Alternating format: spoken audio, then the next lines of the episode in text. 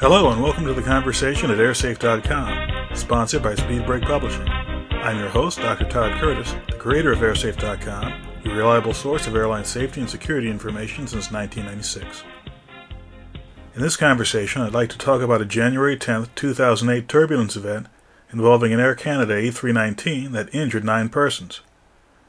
The aircraft was on a scheduled domestic flight from Victoria, British Columbia to Toronto, Ontario. The aircraft experienced moderate to severe turbulence about sixty miles southwest of Cranbrook, British Columbia, over the Canadian Rockies. After the event, the crew decided to divert to Calgary, Alberta, where several injured passengers and crew members were treated at local hospitals.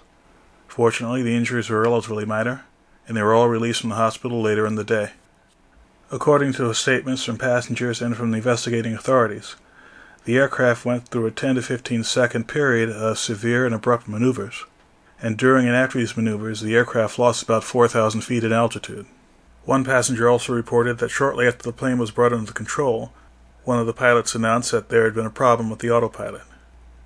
It's still very early in the investigation, and it's entirely premature to speculate as to the role that pilot input, turbulence, or any other factor had in this event.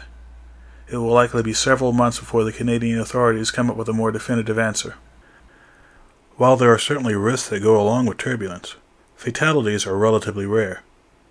air safe dot com has identified only six events since nineteen eighty where at least one passenger was killed due to a turbulence event, and in five out of six of those events, only one or two passengers were killed. The most recent fatal event was in December nineteen ninety-seven and involved a United Airlines seven forty-seven flying from Japan to the United States. Turbulence happens on just about every flight, but most of the time the amount of turbulence is very small and the level of risk is very low. In those rare cases where turbulence is severe, any passenger who's not buckled up can be seriously injured. Fatalities are a relatively rare event, but less severe injuries are more common. During the five-year period two thousand three to two thousand seven, the N T S B identified fifty-seven turbulence events on airliners that involved a serious injury to at least one person on the aircraft. When the flight crew expects turbulence, they will work with the cabin crew to make sure the passengers are in their seats and belted in, and that serving carts and other loose items are properly secured. Because it's possible for turbulence to occur under any weather condition, you should take a few basic steps before and during the flight to ensure your safety. First, you should follow the instructions of the flight crew and the cabin crew. If the crew suggests that you return to your seat and put on your seatbelt, do so as soon as you can. The other very important thing to do is wear your seatbelt at all times, even during a smooth flight on a cloudless day. Turbulence is not always predictable and may arrive without warning. And the last basic piece of advice is be aware of your overhead bin. Avoid sitting under a bin that's heavily packed or that contains one or more heavy items. If you can, move to a seat that's not directly under a bin. Turbulence is one of those risks that comes with every flight, but by following the crew's directions and doing a few common sense things on your own, you should be able to reduce or eliminate most of that risk. The air safe dot com Foundation has set up a page at turbulence dot air safe dot org that will link you to a number of online resources on turbulence. I'll be right back with some final thoughts after this brief message. If you have a serious interest in the study of aviation safety, one of the key skills you have to have is the ability to analyze data. My book, Understanding Aviation Safety Data, might be the perfect tool for that job.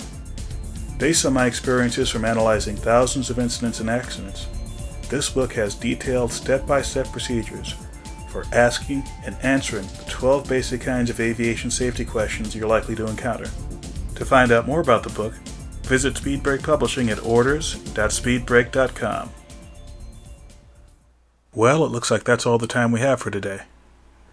Before we end this conversation, I'd like to remind all my listeners that this podcast is produced by the air safe dot com Foundation, a nonprofit organization that supports a number of efforts to further the public's understanding of aviation safety and aviation security. For information about the Foundation, or to make a tax-deductible donation, please visit air safe dot org. Feel free to send us feedback at feedback dot air safe dot org. You can check out the other air safe dot com podcasts at podcast dot air safe dot org. For more information about airline safety, you can find us at air safe dot com. That's A I R S A F E dot com. Or type the words airline safety into your favorite search engine, We're probably on the first page of results. Thanks for listening, and we'll see you next time.